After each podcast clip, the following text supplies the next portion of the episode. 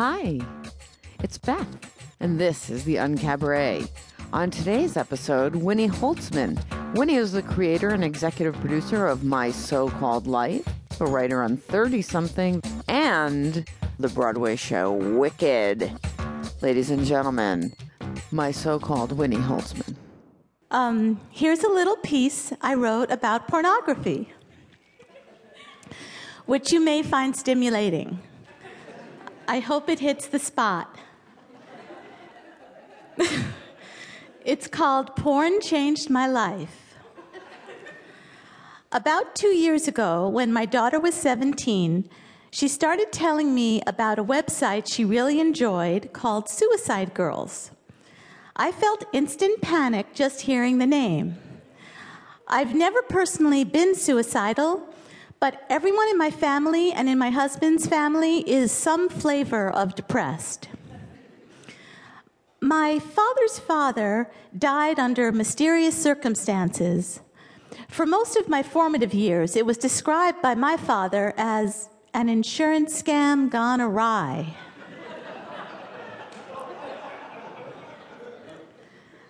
Supposedly, my grandfather, the father of five young children, arranged to be hit by a car in order to collect insurance money. Apparently, they hit him a little too hard. When my brother and I were in our teens, it started occurring to us late at night after a lot of pot and Twilight Zone episodes that anyone whose idea of making a living involved being run over by a car might be a little depressed.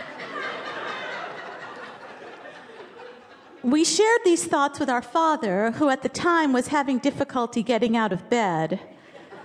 So, hearing that my daughter was hanging out at a website called Suicide Girls made me feel one step away from those well meaning, moronic mothers on Dr. Phil, who never recognize the warning signs until it's too late.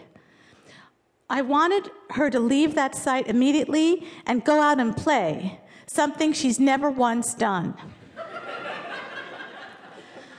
My daughter was so insistent and so enthusiastic about the site that I relented, as I pretty much always do with her, and let her show it to me.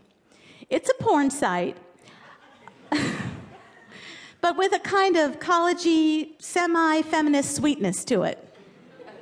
In fact, the Suicide Girls were recently featured on The Real Sex Show on HBO. Uh, the site offers cheesecakey, uh, Playboy magazine ish photos, but the girls are the anti bunny.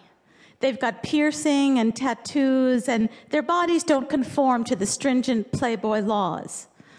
I slowly came to realize that my daughter's enthusiasm for Suicide Girls wasn't to cry for help. She just liked looking at girls she thought were cute without their clothes on. It was a big relief. Also started me thinking about the ways in which various forms of pornography have influenced my life. Just as the music that accompanies your first kiss, your first slow dance, or heartbreak becomes forever after your music, so that outsized emotions flood you and threaten to turn you 13 when Leonard Cohen's Suzanne comes on out of nowhere in Starbucks. So, too, the images that first stimulate you become, for good or ill, I suppose, a part of who you are, how you are.